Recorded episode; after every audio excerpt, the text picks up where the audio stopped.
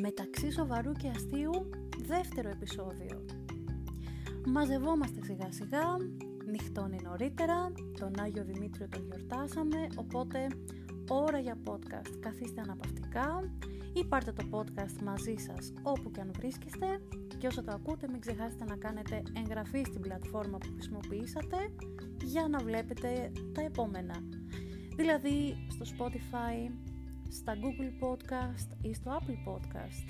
Και φυσικά σας περιμένουμε στο μεταξύ σοβαρού και αστείου στο Facebook, στο οποίο μπορείτε να σχολιάσετε ό,τι ακούτε σχεδόν ελεύθερα. Στο σημερινό επεισόδιο να σας πούμε μια ιστορία θαυμασμού.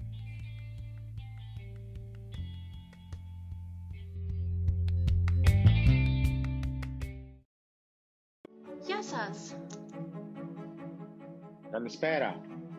Καλησπέρα λέμε, αλλά εσείς μπορείτε να ακούτε το podcast πρωί, μεσημέρι ή βράδυ, όπως και να έχει. Εμείς για να σας δώσουμε και μια εικόνα, ηχογραφούμε το podcast σχετικά βράδυ, λίγο πριν αλλάξει η ώρα και μπούμε στη χειμερινή. Λοιπόν, είμαστε ο Θοδωρής και η Χρυσέλα και σήμερα α, στο δεύτερο μας επεισόδιο γιατί θα μιλήσουμε; Σήμερα σκεφτήκαμε να μιλήσουμε για το θαυμασμό, αλλά με έναν ιδιαίτερο τρόπο, με μια συγκεκριμένη πλευρά του θαυμασμού που ίσως να μην είναι τόσο θαυμάσια. Ε, είναι μια πλευρά του θαυμασμού που μετά το σημερινό επεισόδιο υπάρχει πιθανότητα να σας φαίνεται και εσάς, αν έχουμε κάνει κάτι σωστά τουλάχιστον, υπάρχει πιθανότητα να σας φαίνεται και εσάς λίγο λιγότερο θαυμάσια. Ε, όταν λέμε θαυμασμός, ε, όταν θαυμάζουμε κάποιον, πώς νιώθουμε γι' αυτό; Θαυμάζουμε σημαίνει ότι νιώθουμε κάτι όμορφο, ένα συνέστημα ε, που μας κάνει και μας χαρούμενους και τους ανθρώπους που το αποδέχονται, αν πρόκειται για άνθρωπο αυτόν που θαυμάζουμε, να χαίρονται άμα το μοιραζόμαστε μαζί τους. Ε, θαυμάζουμε κάποιον που έχει μια ικανότητα, ένα ταλέντο και το το αναγνωρίζουμε από κάτι μικρό μέχρι κάτι μεγάλο. Θαυμάζουμε κάτι όμορφο, ένα τοπίο όμορφο που μπορεί να θαυμάσουμε. Γενικά, ο θαυμασμός ε, στρέφουμε τον ενθουσιασμό μας, την εκτίμηση, τι όμορφο, κάτι θετικό και ας το περιορίσουμε στους ανθρώπους. Τώρα για κάποιον που κάτι κάνει, κάτι σκέφτεται, κάτι δημιούργησε, κάτι φόρεσε και είναι ωραίο, κάπως είναι ωραίος ο ίδιος. Γενικά ο θαυμασμός έχει να κάνει με πράγματα που αναγνωρίζουμε στους άλλους ότι μας αρέσουν κτλ. Πάμε λοιπόν να συζητήσουμε μια μικρή ιστορία που μπορεί να μας δείξει ότι καμιά φορά ο θαυμασμός ε, σίγουρα από την πλευρά αυτού που τον δέχεται ε, και δεν εννοούμε φυσικά την πιθανότητα να μοιράζονται αυτόγραφα και εσείς να μην τα θέλετε και να είστε σε αυτούς που λένε όχι εγώ δεν θέλω δημοσίο, το ευχαριστώ. Ε, ε, μπορεί λοιπόν ο θαυμασμός από την πλευρά αυτού που τον δέχεται να μην είναι τόσο ευχάριστος, αλλά μπορεί και αυτός που τον δίνει, που τον, που τον ε, μεταφέρει το θαυμασμό, να μην έχει ακριβώς τα κίνητρα που φαίνεται να έχει. Ε, διαλέξαμε με το Θοδωρή να, μας, να μοιραστεί μαζί μας μια ιστορία δική του για να το δούμε αυτό. Για πες. Ε, μια ιστορία που εγώ έζησα, δεν είναι ε, ότι δέχτηκα εγώ κάποιο θαυμασμό τώρα αυτό, αυτό που θα πω. Είναι μια ιστορία πολύ μικρή και πολύ ενδεχομένως ε, αλλά δείχνει κάτι σε σχέση με αυτό που σκεφτήκαμε σήμερα να συζητήσουμε έπεσε με έναν τρόπο στα χέρια μου τέλος πάντων ένας, ε, ένα στίχος που έγραψε ένα παιδί και είχε να κάνει με, την, ε, με το πώς θεωρεί εκείνο το παιδί ότι βιώνουν ε, την, γενικότερα την, την, την πόλη που ζουν οι άνθρωποι που, δεν, που έχουν αναπηρίες και συγκεκριμένα στην κατάσταση αυτή εδώ που βιώνουμε τώρα της πανδημίας κτλ. Ε, ένα, ένας, ε, ένα παιδί που γράφει πάρα πολύ καλά παρεμπιπτόντως, από όσο λίγο έχω διαβάσει και συγκεκριμένα και εκείνο το, το στιχάκι, εκείνος ο στίχος ήταν ωραίος, ε, δηλαδή καλά γραμμένος και με πάρα πολύ καλή πρόθεση σίγουρα. Ε, αλλά ήταν γραμμένος λοιπόν με, με κάποια ε, αρκετά ε, στερεότυπα που οι περισσότεροι άνθρωποι που δεν είναι ανάπηροι έχουν για τους ανάπηρους ότι ε, είναι πάντα χαμογελαστοί, οι ανάπηροι είναι πάντα μαχητές, παλεύουν με τις δυσκολίες και τις αντίξωες συνθήκες, είναι δυνατοί, είναι γενναίοι, είναι αυτοί που πρέπει να, κατα... να, να υπερκεράσουν, να υπερπεράσουν τα εμπόδια που τους βάζουν οι άλλοι, οι οποίοι άλλοι πάντα είναι αρνητική, να μην το πω, να το πω εχθρική, αρνητική. Τέλος πάντων δεν τους δίνουν πολύ σημασία και εκείνοι. Παρ' όλα αυτά, παρόλο που δεν τους δίνουν σημασία, παραμένουν χαμογελαστοί και δυνατοί και μαχητές και όλα αυτά τα πράγματα. Αυτό λοιπόν το στοιχάκι είχε δύο στόχους. Έτσι λέω εγώ. Δεν το έγραψα εγώ, έτσι λέω εγώ, έτσι το ερμηνεύω εγώ. Είχε, ο, ο ένας στόχος ήταν να καταγγείλει όλους αυτούς τους ε, ανθρώπους που είναι δεν ενδιαφέρονται για αυτα τα προβλήματα και κάνουν μια πόλη αφιλόξενη και δεν μπορούν να, δεν, δεν συμπεριλαμβάνουν ας πούμε στην πόλη και στις δυσκολίες αυτής της πόλης τους ανάπηρους. Ο ένας στόχος ήταν αυτός. Δεν θα τον συζητήσω εδώ αυτό το στόχο. Ε, είναι πάντα τρίτο ενικό, έτσι; Είναι πάντα οι άλλοι. Ναι. Είναι οι άλλοι πάντα. Είναι οι άλλοι και, και όλοι είναι οι άλλοι. Οι άλλοι που είναι ανάπηροι και οι άλλοι που είναι κακοί ε, αμέσως ανάπηροι. Ε, και είναι και οι δύο πάντα. Ε, τώρα, και, ο δεύτερος λοιπόν στόχος ήταν να θαυμάσει με έναν τρόπο, να, να, να αποδώσει κάποιες θαυμαστές ιδιότητες στην ομάδα αυτή των ανθρώπων με τις αναπηρίες, οι οποίοι είναι πάντα χαμογελαστοί, γελαστοί και γελασμένοι που λέει και ο, ο Άλκης ε, είναι χαμογελαστοί, είναι δυνατοί, είναι χαλκέντεροι και παλεύουν με νύχια και με δόντια εναντίον θεών και δαιμόνων και ανθρώπων. Μάλιστα. Και εσύ πώς το, πώς το χειρίστηκες αυτό; Εγώ λοιπόν θεωρώ, θεωρώντας ότι καταρχάς εκτίμησα τον άνθρωπο, ξαναλέω, και ως ε, τρόπο γραφής και ως πρόθεση και γι' αυτό και μπήκα στη διαδικασία να μιλήσω, γιατί αν δεν εκτιμούσα τίποτα από τα δύο, θα θεωρούσα ότι δεν υπάρχει λόγος να... Ίσως κακός βέβαια, δεν έχει να κάνει.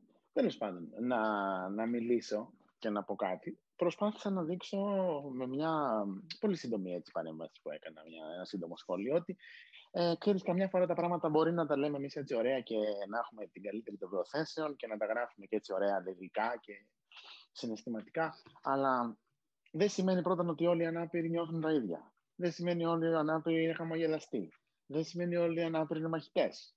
Δεν σημαίνει ότι όλοι οι ανάπηροι μπορεί να αντιμετωπίζουν τους άλλους που τους βάζουν εμπόδια με χαμόγελο. Ε, δεν ξέρω. Γενικά και μπήκα μέσα από αυτή την ιστορία, σε αυτήν όλη την...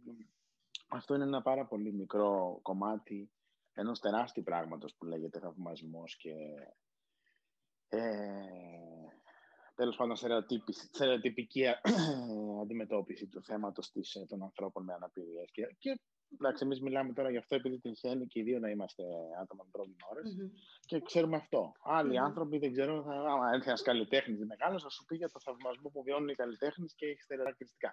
Αυτό δεν το ξέρουμε εμείς τώρα να το πούμε. Όχι ακόμα. Ε, πάντως, θα το μάθω και, ποτέ. και ο άνθρωπος μάλιστα έμεινε, έμεινε σχεδόν ε, σάστησε, και λέει γιατί, γιατί εγώ ήθελα μόνο να καταγγείλω και μίλησα με τα λόγια που νιώθω ότι έτσι είναι τα πράγματα για τους. Ε, γιατί ας πούμε, γιατί δεν το είπα ούτε με ήκτο, ούτε με ήκτο και ούτε να προσβάλλω. Και είχε δίκιο δηλαδή. Σου λέει εσείς τι πρόβλημα έχετε, ας πούμε, που σας μιλάμε τελικά άσχημα, δεν θέλετε. Δεν θέλετε. Σας λυπόμαστε, δεν θέλετε. Σας θαυμάζουμε, θυμώνετε. Ε, τελικά... Τι θέλετε τέλος πάντων, γιατί μας ενοχλείτε; Ε... Και πώς τοποθετούμαστε λοιπόν εμείς; Αυτό, γιατί μας ενοχλούν, μήπως τους κακούς μας, μήπως είμαστε τελικά Μ... όντως... Ε... Ναι, μήπως ε, είμαστε εμείς παράξενοι που μας ενοχλούν. Ε, καταρχάς, ε, εσύ θεωρείς ότι υπάρχει πιθανότητα ο άνθρωπος αυτός να το έγραψε γνωρίζοντας εσένα; Δηλαδή, σε γνώρισα... καμία περίπτωση. Πώς είσαι σίγουρος γι' αυτό; Δηλαδή, μπορεί να σε γνώρισα το Σάββατο και την Πέμπτη να έχω γράψει κάτι; Δεν υπάρχει, okay. δεν υπάρχει τέτοια περίπτωση. OK. Okay. Λοιπόν, ε, άρα λοιπόν, ε, πρέπει όντως να μας ενοχλεί κάτι τέτοιο. Καταρχάς, τον οίκτο, όταν τον νιώθουμε, να κάνω εγώ μια λίγο προβοκατόρικη ερώτηση, τον οίκτο τον καταλαβαίνουμε πάντα, το ξέρουμε να τον αναγνωρίσουμε οι άνθρωποι; Δηλαδή, εγώ ας πούμε τώρα μπορεί να συζητήσω για έναν άνθρωπο που είναι άστεγος και να πω, κοίτα να δεις, παιδί μου, αυτός ο άνθρωπος αντέχει, είναι στο κρύο, χρειάζεται στήριξη που τη χρειάζεται και φυσικά τη στήριξη. Ε, νιώθω όπως πρέπει να νιώθω. Πώς πρέπει να νιώθω για αυτόν τον άνθρωπο; Υπάρχει περίπτωση να νιώθω ήκτο και να μην το έχω καταλάβει;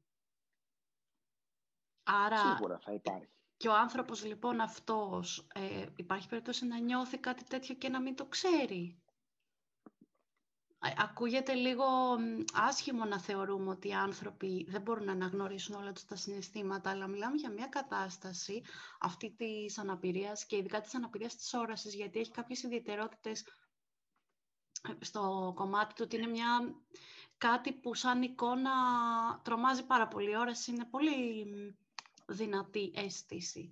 Ε, ε είναι άσχημο λοιπόν να πεις, όμως, όμως είναι μια κατάσταση που δεν την, δεν την ξέρεις, δεν τη ζεις καθημερινά, άρα μπορεί κάποια πράγματα να τα... να μην μπορείς να τα αναγνωρίσεις ότι σου συμβαίνουν απέναντι σε κάποιους ανθρώπους.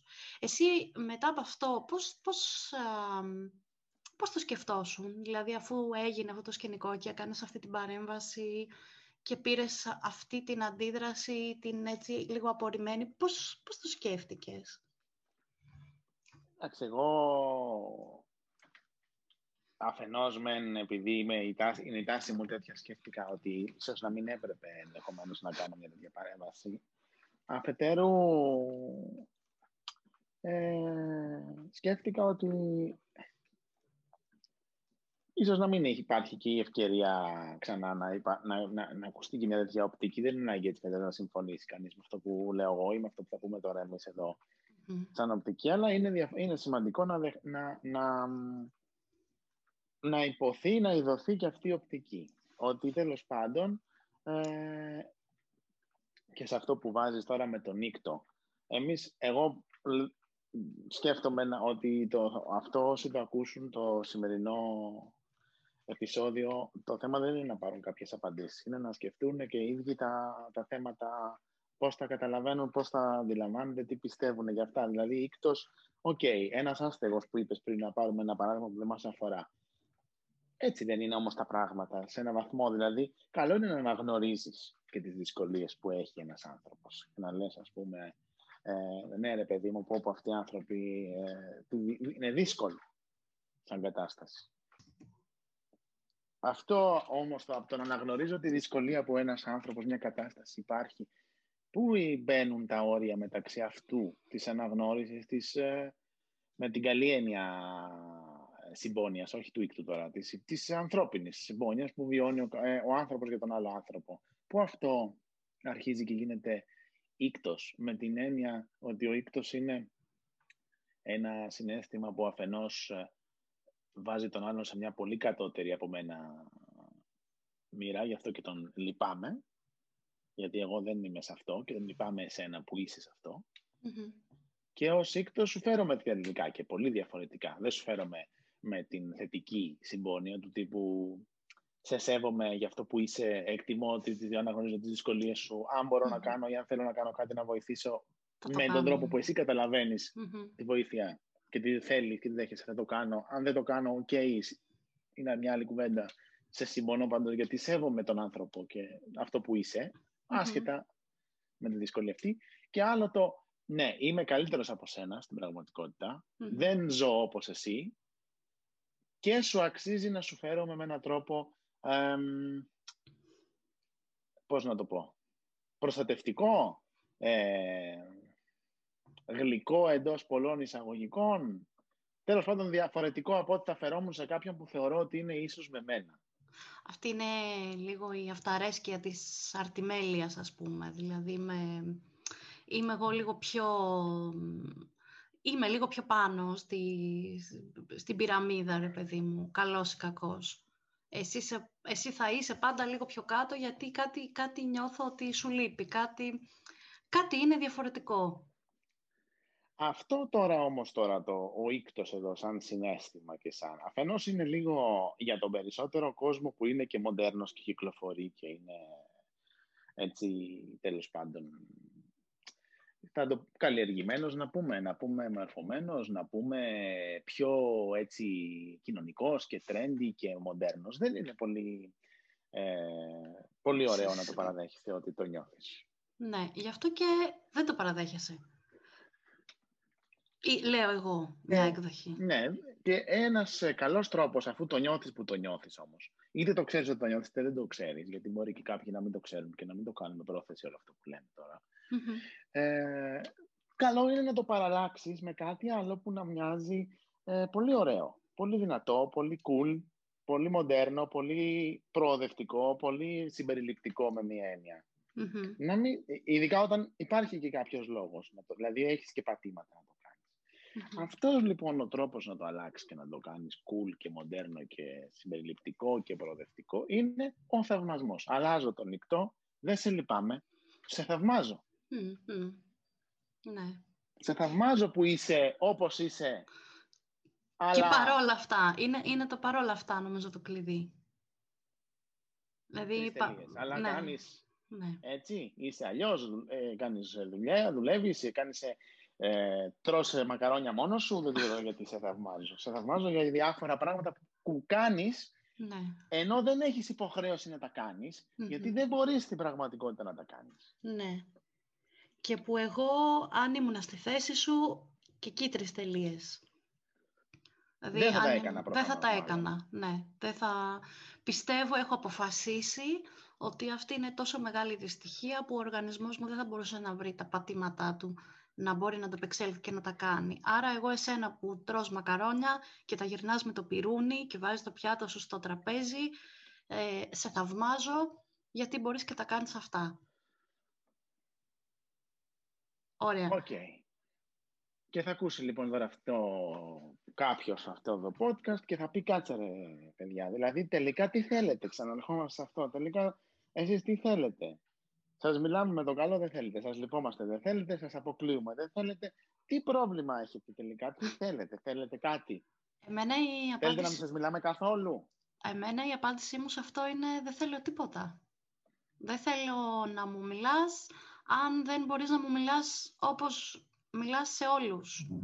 Ε, δηλαδή, πώς μιλάω σε όλους; Μιλάς σαν τα πράγματα στη ζωή τους, τα βασικά, να είναι δεδομένα. Αυτά που είπαμε πριν, τα θεωρείς δεδομένα. Το να βρουν μια δουλειά, το θεωρείς δεδομένο. Το να περπατήσουν στο δρόμο, το θεωρείς δεδομένο. Αν δεν μπορείς να μου μιλήσεις έτσι, ε, δεν θέλω τίποτα. Θέλω ότι είναι ησυχία. Και έρχομαι λοιπόν εγώ και ρωτάω, εντάξει, είναι όμως δεδομένο; Σε μια Ελλάδα που καλός ή κακός όπως και να έχει, από όποια πλευρά το κοιτάς, υπάρχουν δυσκολίες και αντικσότητες και. Παντού στον κόσμο, έτσι να το πούμε, όχι μόνο ναι, στην παντού στον κόσμο. Ναι. Εντάξει, εγώ τώρα την Ελλάδα ξέρω. Mm-hmm. Ε, ε, έχει μια μικρή Οπότε σου λέει και αυτό δεν είναι, δεν είναι δεδομένο, θα σου πει. Ναι, λοιπόν, ωραία. Ε, δεν και εγώ στο αναγνωρίζω mm-hmm. που το κάνεις. Mm-hmm ε, δεν είναι κάτι που κάνω εγώ γιατί εγώ είμαι γαμάτη και έξυπνη και σπουδαία. Είναι κάτι που ο κάθε άνθρωπος ε, μέχρι ένα βαθμό και αναλόγα και την περίπτωση ε, θα το κάνει γιατί υπάρχει η φυσική ανάγκη και η φυσική ε, συνήθεια του οργανισμού να αποκτά δεξιότητες που να μπορούν μια κατάσταση που υπάρχει κάθε μέρα να τη λύνουν, να ανταπεξέρχονται σε αυτή. Δηλαδή, αν ένας άνθρωπος ε, που βλέπει ξαφνικά ξυπνήσει ένα πρωί στο σπίτι του και βρει ένα, ε, ένα, χαντάκι σκαμμένο ε, πέντε μέτρων, θα πηδήξει από πάνω του. Μπορεί να μην του αρέσει, μπορεί να έχει χτυπήσει και λίγο το πόδι του, αλλά θα το κάνει κάθε μέρα. Μέχρι αυτό να αλλάξει. Εγώ λοιπόν θα σου πω ότι ε, καλό είναι να καταλαβαίνεις ότι τα πράγματα θα μπορούσαν να είναι καλύτερα και κρατικά θα έπρεπε να είναι και, και σαν πολίτες θα έπρεπε να τα κάνουμε καλύτερα, αλλά για μένα αυτό είναι κάτι που γίνεται συνήθεια. Και μπορούμε να σταθούμε σε αυτό και να το συζητήσουμε πώς θα μπορούσε να αλλάξει, αλλά όχι το αν ε, δουλεύω, αν ε, φτιάχνω τα μαλλιά μου, αν κουρεύομαι, αν... Ε, δεν ξέρω, δεν πετάω ρε παιδί μου, κάνω πράγματα που κάνουν όλοι. Άρα λοιπόν μία παράμετρος θα μου πεις, ο θαυμασμός είναι πάντα κακός. Λοιπόν, μία παράμετρος για να, για να είναι ένας θαυμασμός έγκυρος, που να έχει μια εγκυρότητα, είναι να θαυμάζεις κάποιον, όποιος και να είναι αυτός, δεν βλέπει, βλέπει, ακούει, δεν ακούει, κάνει ό,τι θέλει, δεν κάνει. Αν όντως κάνει κάτι που πραγματικά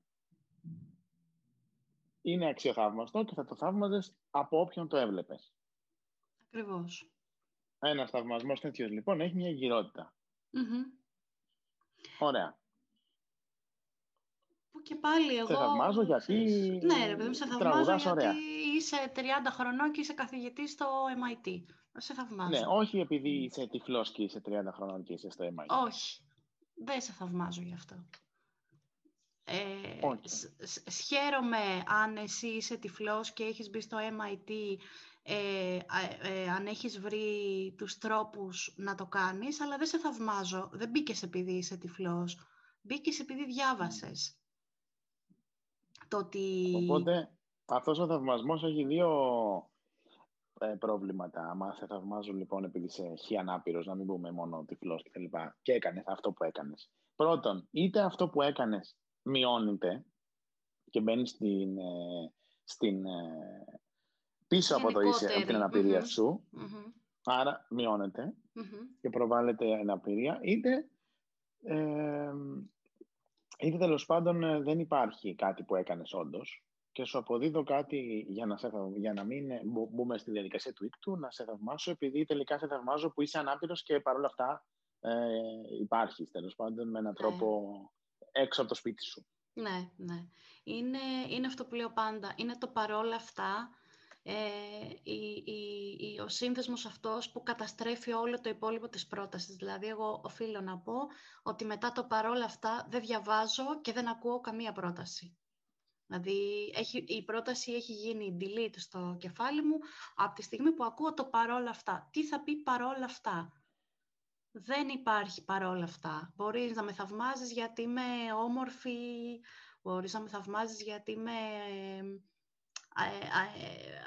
ανάπηρη που ε, ε, κάνω κάτι. Μπορείς να, δεν μπορείς να με θαυμάζεις που κάνω κάτι ε, πολύ ασυνήθιστο για όλο τον υπόλοιπο κόσμο, αλλά δεν μπορεί να με θαυμάζεις γιατί αν και είμαι ανάπηρη, παρόλα αυτά όμως, αυτό είναι, είναι fake, είναι ψεύτικο. Είναι ψεύτικο από όλους τους ανθρώπους. Δεν υπάρχουν άνθρωποι που το λένε ειλικρινά αυτό. Ναι, ε, θα πω και πάλι ειλικρινά, το, το λένε ειλικρινά, γιατί δεν...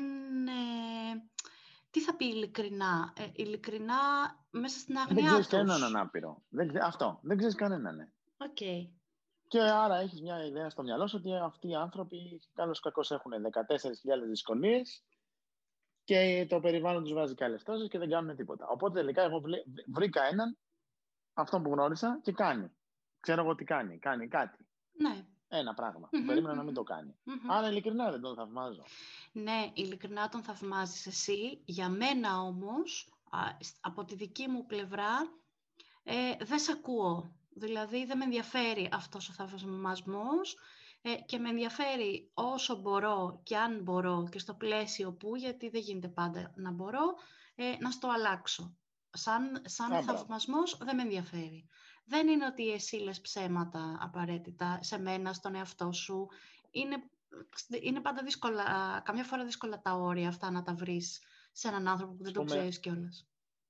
Σου λέει ο άλλος τη φράση, άρε παιδί μου, και εμείς τα έχουμε όλα και παραπονιόμαστε και εσείς είσαστε ας πούμε, ε, από, ε, ξεκινάτε από μια άλλη αφετηρία και παρόλα ναι. αυτά έχετε καταφέρει το χ και το ψ.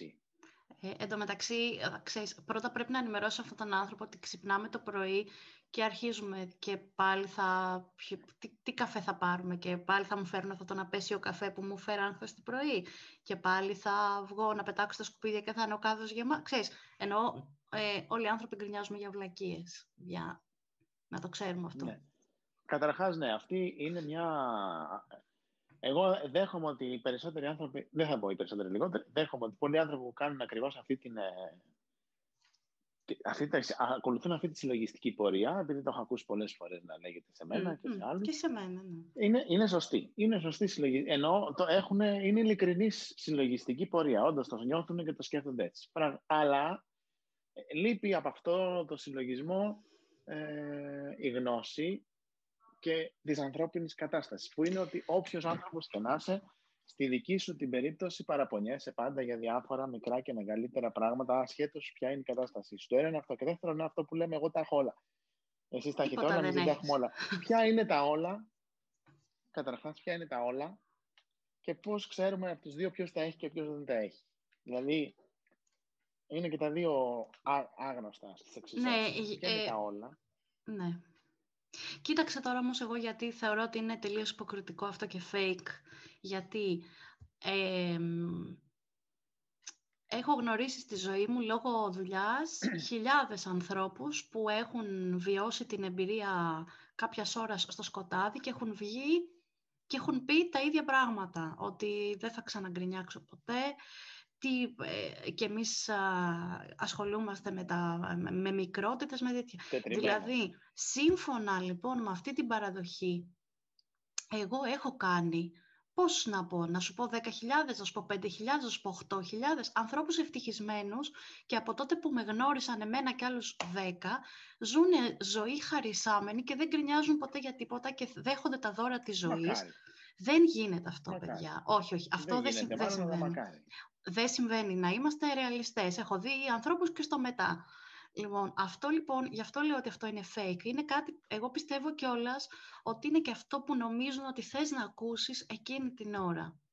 Ξαναλέω, δεν, δεν λέω ότι όλες αυτές οι διεργασίες γίνονται απαραίτητα όλες συνειδητά, αλλά είναι τελείως fake. Δηλαδή, νιώθω ότι πιστεύουν ότι κάτι πρέπει να σου... Καταρχάς, νιώθω ότι νιώθουν την υποχρέωση να σου πούν κάτι. Λες και εσύ αυτό που βιώνεις, δεν είναι, ε, δεν είναι καθημερινότητα, λες και είσαι ουρανοκατέβατος, δεν ήσουν και χθες τυφλός ή με κινητικά ανάπλωση, δηλαδή σήμερα έγινες. και νιώθω ότι, θες, ότι πιστεύουν ότι θες να τα ακούσεις αυτό για να πάρεις κουράγιο. Ε, συγγνώμη αν γίνομαι κοινική, αλλά νομίζω ότι αυτή είναι η πραγματικότητα. Πιστεύω ότι αυτό το νιώθουν και φυσικά πάντα υπάρχει πιθανότητα για δευτερόλεπτα, γιατί για τόσο μιλάμε, να νιώθουν ότι όντως αυτοί γκρινιάζουν για τα ασήμαντα, ενώ εσύ, καημένο μου, ζεις στο σκοτάδι. Αυτή είναι, αυτή είναι η δική μου θεώρηση. Ωραία. Και άρα λοιπόν εμείς ε, αυτό τώρα το, το επεισόδιο με ποιο σκοπό το κάναμε; Τι θέλουμε δηλαδή να, να περάσουμε; Καταρχάς, ε, εγώ θέλω να, θέλω να το πάμε και λίγο παραπέρα. Δηλαδή θέλω να το πάμε και λίγο στην ίδια την τέχνη για την οποία, η οποία ήταν το αρχικό κίνητρο για να συζητηθεί αυτό. Δηλαδή έχουμε την καθημερινή ζωή που ο καθένας λέει, γράφει ό,τι θέλει κτλ. Έχουμε και την τέχνη, η οποία τέχνη καταπιάνεται με διάφορα πράγματα, με τον έρωτα, με το χωρισμό, με το θάνατο, με την πολιτική, με, το, με την επανάσταση, με όλα. Ωραία. Ε, και κάποιος μέσα στα κάποια θέματα που έχει η τέχνη και ανατροφοδοτείται ανά τους αιώνες, σκέφτηκε να βάλει ένα καινούριο, γιατί αυτό είναι όντως ένα καινούριο, δεν θα το συναντήσεις σε τραγούδια, σε ποίηση, Πρώτον, ο άνθρωπος καινοτόμησε, να του το δώσουμε αυτό. Ότι έκανε μια καινοτομία και δεν το λέω καθόλου κοροϊδευτικά. έκανε μια καινοτομία. Το θέμα είναι λοιπόν ε, ποιος έχει το δικαίωμα, γιατί η τέχνη υποτίθεται ότι περιγράφει μια κατάσταση που, εσύ, που κάποιος ή εσύ ή κάποιος τη βιώνει και εσύ την παίρνεις και την αποτυπώνεις με λόγια που θα γίνουν ένα ποίημα, ένα τραγούδι, ένα βιβλίο, ένα διήγημα ποιος ε, είναι ο αρμόδιος να ξέρει και πειράζει αν δεν ξέρουμε για κάθε κατάσταση πώς είναι; Δηλαδή, εγώ μπορεί να δω εσένα, να σε συναντήσω, να μου πεις την ιστορία σου, να μου πεις ότι ε, έχασες τη γυναίκα σου σε τροχαίο ατύχημα τη μέρα που παντρευόσουν και να φτιάξω από αυτό μια ιστορία. Εγώ δεν το έχω ζήσει αυτό. Όμως, ακούγοντας εσένα, φτιάχνω μια ιστορία. Μπορεί να γίνει το ίδιο και στην περίπτωση του που περιγράφουμε, πρέπει να μας ενοχλεί, έχουμε το δικαίωμα να μας ενοχλεί; Ή πρέπει να πούμε, οκ, είναι τέχνη, αφού είναι τέχνη, άστο, δεν μπορούμε να κάνουμε τίποτα. Άρα Καλά. δεν μπορούμε να κάνουμε τίποτα έτσι κι αλλιώς. Ο καθένας έχει ναι, ναι, να okay. Αυτό, αυτό το ξεπερνάμε. να ενοχλήσει ή να μην ενοχλήσει. Ε, εγώ, όπως και πολλές. Ε, γενικά, εμένα το πρόβλημά μου σε όλη αυτή την ιστορία είναι ότι όταν υπάρχει ένας τέτοιος θαυμασμός ή μια τέτοια ωρεοποίηση των, των πραγμάτων, όπως και ο Ήκτο από την άλλη πλευρά, αυτό που είπα ότι δεν σε αντιμετωπίζει ισότιμα εντός εισαγωγικών, θεωρώ ότι και αυτή η, αυτός ο υπέρμετρος θαυμασμός και η ωρεοποίηση όταν συμβαίνουν για πράγματα που δεν είναι αντικειμενικώς αξιοθαύμαστα, απλώς γίνονται αξιοθαύμαστα γιατί εσύ τα κάνεις που είσαι ανάπηρος, ενώ αλλιώς αν δεν, τα, αν δεν ήσουν και δεν κάνεις ακριβώς τα ίδια δεν θα ήταν αξιοθαύμαστα, θα ηταν mm-hmm. κοινοτυπα τότε πάλι αυτό δεν σε βάζει σε μια ισοτιμία, σε, υπάρχει μια αποπροσωποποίηση, εμένα αυτό είναι το πρόβλημά μου. Οπότε βάσει αυτού και της τέχνης όταν δίνει μια τέτοια εικόνα μόνο, όπως παλιά δίνανε στους επαναστάτες, στα βιβλία και στα ποίηματα, μια εικόνα που ο επαναστάτης πάντα είναι γενναίος και πάντα είναι mm. Μαχητής και πάει με το χαμόγελο στα χείλη την ώρα που εκτελείται και δεν στεναχωριέται ποτέ, δεν το βάζει ποτέ κάτω. Προφανώς και μια τέτοια εικόνα δεν υπάρχει. Mm. Ή τέλος πάντων υπάρχει μαζί με άλλες, όχι δεν υπάρχει. Mm. Υπάρχει μαζί με άλλες. Υπάρχει και με τα νεύρα του επαναστάτη και με τις γκρίνιες του επαναστάτη και με τα κλάματα του επαναστάτη και με τις, ε, με την αβεβαιότητα, ρε παιδί μου, το κάνω τις καλά και, και τη μικρότητα. Και όλα τα υπόλοιπα, γιατί ο επαναστάτης είναι ένας άνθρωπος, οποιοδήποτε και να είναι. Ε, έτσι λοιπόν όλοι, ε, ε υπάρχουν όλες οι εικόνες. Οπότε αν, μια, αν η τέχνη φωτίζει συνεχώς μία τέτοια πλευρά, εμένα με ενοχλεί όχι επειδή φωτίζει μόνο αυτή την πλευρά. Εγώ δεν λέω ότι αυτή η πλευρά δεν υπάρχει ενδεχομένως. Αλλά όταν φωτίζεις μόνο μια τέτοια πλευρά, δεν μιλάς για τον άνθρωπο. Μιλάς για σένα που είσαι πολύ ωραίος άνθρωπος και θαυμάζεις έναν άλλο άνθρωπο που είναι, ξέρω εγώ, τα αποδίδεις πέντε χαρακτηριστικά. Αλλά για αυτόν τον άνθρωπο δεν μιλάς. Εγώ τώρα που. Ε, και να το βάλουμε και σε μια κατάσταση που θα μπορεί να ταυτιστεί και οποιοδήποτε άλλος. Όλοι οι άνθρωποι θέλουν, αν, αν είναι να μας θαυμάσουν για κάτι, να μας θαυμάσουν για κάτι που πραγματικά κάναμε, κάτι που επιτύχαμε, κάτι που τέλος πάντων, βρε παιδί μου, είμαστε εμείς. Αν ε, αν για κάτι που κουραστήκαμε να κάνουμε. Ναι. Ή για κάτι που σκεφτήκαμε και το είπαμε και ήταν ωραίο, για κάτι που τέλος πάντων κάποιος εκτίμησε σε εμάς αυτό. Αν τώρα σε θαυμάσους που είναι ρε, εσύ αυτό το κοτόπουλο από το χασάπι, τι ωραία τα ανοίγεις, ας πούμε, με το χαρτί του. Κοίταξε τι ωραία. Δεν νομίζω να χαρείτε πάρα πολύ. Τώρα θα μου πεις γελίο παράδειγμα. Ναι, γελίο είναι και αυτό που βιώνουμε εμείς είναι γελίο. Ναι, ναι. Είναι το ίδιο. Ναι. Ε, είναι γελίο και εγώ θα πω με τα λίγα παραπάνω χρόνια που έχω στην πλάτη μου ότι είναι και κουραστικό. Εγώ που, εντάξει, προφανώς δεν έχει να κάνει με τα χρόνια, αστείευομαι, αλλά εγώ το βιώνω πολλές φορές και σαν κούραση.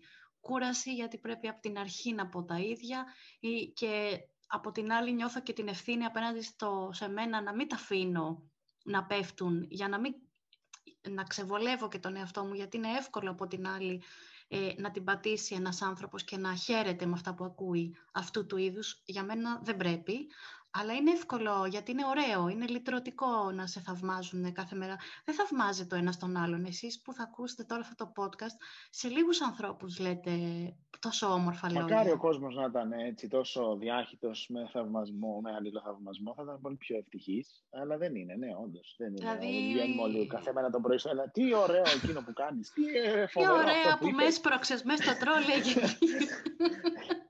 Κάνε παραπέρα ρε, μα τι ωραία που το έπες αυτό. Επίσης το τελευταίο από τα προβλήματα που έχει, αφού είναι μια, ένας θαυμασμός που τελικά δεν, απο, δεν απευθύνεται σε σένα σαν πρόσωπο, αλλά απευθύνεται σε σένα σαν σύμβολο, το σύμβολο της αναπηρίας ή του, του, της γενναιότητας ή της μαχητικότητας, ανάλογα τι πράγμα είναι. Δυστυχώς, άμα σου το πάρουν αυτό άμα σου πάρουν αυτό το, το θαυμασμό, λοιπόν, αφού δεν είναι δικό σου, σου απομένει τελικά η προηγούμενη κατάσταση, που είναι ο ίκτος. Δηλαδή, ε, mm. ένα σύμβολο ή θα λατρεύεται, θα θαυμάζεται δηλαδή, ή θα είναι ένα σύμβολο, τέλος πάντων, ε, κακό, άσχημο. Ε, άρα το λυπόμαστε, Και επειδή εμείς, εγώ και η Χριστέλα και εγώ, τέλος πάντων, δεν είμαι, όταν λέμε εμείς, ενώ μόνο στου δύο δεν εκπροσωπούμε τώρα. Ε, ε, δεν μας ενδιαφέρει να ζήσουμε τη ζωή μας ως σύμβολα.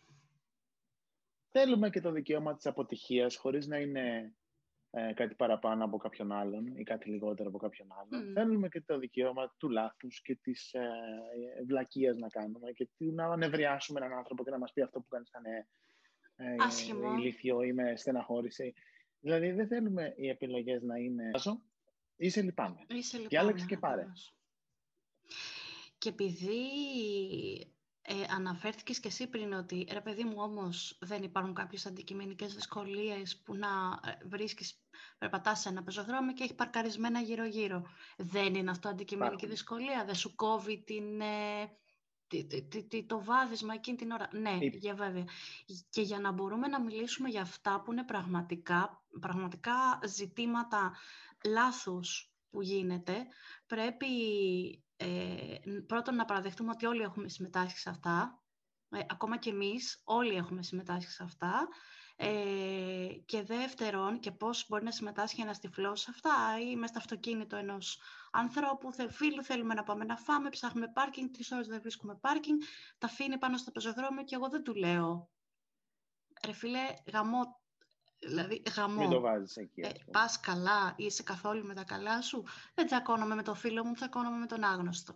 Ε, αλλά για να βάζουμε λοιπόν τα προβλήματα στην πραγματική τους διάσταση, πρέπει να μιλάμε για αυτά που είναι όντως σπαστικά και πρώτα να εξετάζουμε και να μαθαίνουμε αν κάποιος όντως μπορεί. Ρε παιδί μου, ναι, τα αυτοκίνητα, τα παρκαρισμένα, ε, εσύ όμως παρόλα αυτά στη δουλειά σου μπορείς να πας μπορεί να μην μπορείς. Ε, γιατί εκεί που μένεις μπορεί να μην γίνεται. Και εσύ να το κάνεις. OK, okay, αν μπορείς όμως, δηλαδή, να, να σε δούμε σαν έναν άνθρωπο που σίγουρα κάπως θα βρίσκει τις λύσεις του και τα πατήματά του, γιατί έτσι είμαστε οι άνθρωποι φτιαγμένοι. Δηλαδή, αν θα σπάσει το ένα χέρι σου, είναι αυτό που λέω σε παιδάκια πέντε χρονών, αλλά έχω δει ότι πραγματικά δεν έχει καμία διαφορά τελικά και πρέπει να το εξηγείς και στους μεγάλους, αν σπάσεις το δεξί σου το χεράκι με το οποίο έγραφες, ξαφνικά θα αρχίσεις να γράψεις με το αριστερό.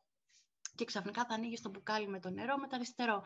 Γιατί έτσι είναι ο ανθρώπινος οργανισμός. Ούτε, ούτε καλό ούτε κακό. Έτσι γίνεται. Okay. Και για να το μαζέψω κι εγώ από τη δικιά μου την πλευρά, εγώ θα πω ότι βεβαίως και υπάρχουν δυσκολίες και βεβαίως και υπάρχουν άλλες αφετηρίες ενδεχομένως για τον χι άνθρωπο και για τον ψι άνθρωπο, αλλά δεν είναι διαγωνισμός ποιος κέρδισε, από ποια αφετηρία ξεκίνησε. Βεβαίως να αναγνωριστούν οι δυσκολίες. Εγώ δεν έχω αντίρρηση. Βεβαίως να αναγνωριστεί και η προσπάθεια ή παραπάνω αν υπάρχει. Και να συμπονούμε ο ένας τον άλλον, αλλά να το συμπονούμε ανθρωπίνως, δηλαδή όχι με ήκτο, αλλά ο κάθε άνθρωπος έχει πράγματα για τα οποία αξίζει κάθε μέρα να τον συμπονάς, ούτως ή άλλως, mm-hmm, όπως και mm-hmm. να είναι. Άλλος δεν έχει δουλειά, άλλος δεν έχει, έχει μια κακή μέρα, έχει μια κακή εβδομάδα, έχει ένα πρόβλημα υγείας, έχει λεφτά, δεν έχει, ε, δεν έχει φίλους, τσακώνεται με τους φίλους. Κάθε άνθρωπος έχει, έχει κατάθλιψη και δεν μπορεί να το πει. Ναι, ή δεν μπορεί κάθε να άνθρωπος το... τυχαία σήμερα ή κάθε μέρα έχει πράγματα για να το, για να το συμπονάς ανθρώπινα και κάθε άνθρωπος έχει και πράγματα να τον θαυμάζεις ανθρώπινα επίσης. Οπότε αυτή η κουβέντα με να δεν με ενδιαφέρει γιατί είναι για όλους. Μπορείς οποιονδήποτε να τον θαυμάσεις για κάτι, αν θέλεις, και οτιδήποτε κάποιον να το συμπονέσεις για κάτι επίσης. Ναι, φτάνει να είναι κάτι που τον χαρακτηρίζει, δηλαδή ο Θοδωρής είναι ευγενής, ας πούμε. Να είναι ε, ε, να, να κολλάει στον ίδιο. Εγώ μπορεί να μην είμαι, μην με βάλεις στην ίδια κατηγορία, αν δεν είμαι επειδή έχουμε μια κοινή ε, αναπηρία που βιώνουμε, που λέει ότι δεν βλέπουμε, άρα όλοι ε, είναι το χαρακτηριστικό. Έχω συναντήσει μια κοπέλα, είστε όλες σας πάρα πολύ χαμογελαστές. Ναι ρε παιδιά, το 80% των ανθρώπων χαμογελάει. Ε, επίσης, όταν δεν θα είμαι χαμογελαστή, τόσο πολύ είναι ενσωματωμένο το αντίθετο που δεν θα το προσέξεις ή μπορεί να με θεωρήσεις κακιά γιατί δεν είμαι χαμογελαστής σαν όλους τους άλλους, τους καλούς ανθρώπους. Ε, και ε, αυτό έχει πολύ πλάκα με το και πήγα να βοηθήσω έναν μια μέρα και δεν ήθελε, οπότε και εγώ δεν ξαναβοηθάω κανέναν. Είναι πολύ έξυπνο αυτό. και για αυτόν τον, τον, τον, ε, τον καημένο που τόλμησε να μην θέλει τη βοήθεια, που τόλμησε να θεωρεί ότι μπορεί να το κάνει μόνος του και για κάποιον άλλον μετά που κάτι θα χρειαστεί και μπορεί να τη θέλει, αλλά εσύ έχεις πάρει απόφαση ότι πληγώθηκες από αυτό που σου συνέβη. Και ο λόγος, καλά μου παιδιά, που πληγώνεστε από αυτό που σας συνέβη, είναι γιατί νιώθετε ότι εσείς είστε λίγο πιο πάνω. Ένα, ένα κλικ, ένα, ένα τσακ πιο πάνω. Αυτό το πιο πάνω δεν είναι. Δεν είναι έτσι. Οπότε... Εμένα δεν με νοιάζει να σας πείσω ότι δεν είστε πιο πάνω. Με νοιάζει να σας πω, να το ξέρετε, ότι δεν είμαι εγώ πιο κάτω, σίγουρα. Ναι, και αυτό και ε, Το εγώ είναι κανείς. δεν έχει σημασία με εγώ. Δηλαδή θέλω να πω ότι μέχρι να καταλάβουμε ότι δεν υπάρχει πάνω και κάτω, υπάρχει δίπλα, υπάρχει δρόμος. Ναι. Αλλά καλό είναι να το σκεφτόμαστε σιγά σιγά. Και εγώ θα πω ούσα έξω από την τέχνη, δηλαδή εγώ μόνο καταναλώνω τέχνη, δεν παράγω.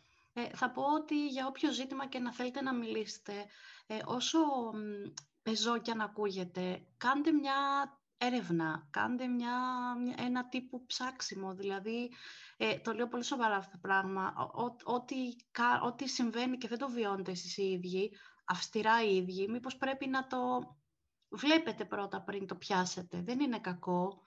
Είναι, νομίζω ότι έτσι κι αλλιώς δεν θα σας στερήσει το αποτέλεσμα. Όταν θέλετε να γράψετε ένα πολύ όμορφο τραγούδι ε, και επίσης να πω ότι είναι έτερη κακία της ημέρας, μην γράφετε τραγούδια, αγαπημένοι άνθρωποι, εσείς που γράφετε όλοι, και σε σένα το λέω που γράφεις, γι' αυτό εγώ δεν γράφω και μπορώ να λέω ό,τι θέλω. Μην γράφετε τραγούδια για να σας αγαπάνε πιο πολύ και για να σας πούνε πόσο ευαίσθητοι άνθρωποι είστε, γιατί μπορεί να παίζει και αυτό στην κουβέντα που έχουμε κάνει. Δηλαδή, ε, τι είναι αυτό που έγραψες, ρε παιδί μου, έχεις, έχεις ε, ευαισθησίες, έχεις, ξέρεις. Δεν μπορεί κάποιος να μην το πει. Δεν μπορεί κάποιος να μην το πει, δεν μου το βγάζετε από το μυαλό. Οπότε θα σας το πούνε έτσι κι αλλιώς, δεν χρειάζεται να το εκμεύετε κιόλας. Οι άνθρωποι αγαπάμε και την τέχνη και τα τραγούδια και τους στίχους. Αυτά έχω να πω εγώ. Γι' αυτό δεν θα γράψω ποτέ για να μπορώ να τα λέω. Ωραία, νομίζω ότι αρκετά είπαμε για αυτό το επεισόδιο. Ελπίζουμε να... Να μας θαυμάσατε. Να μας θαυμάσετε, γιατί όντως ε, τώρα εδώ που τα λέμε, κάνουμε και ένα podcast. Ε. Ακριβώς. Οπότε, καλή συνέχεια. Στο επανακούιν. Στο επανακούιν, άντε και στο τρίτο. But your thoughts will soon be wandering the way they always do. When you're riding 16 hours, there's nothing much to do. And you don't feel much like riding,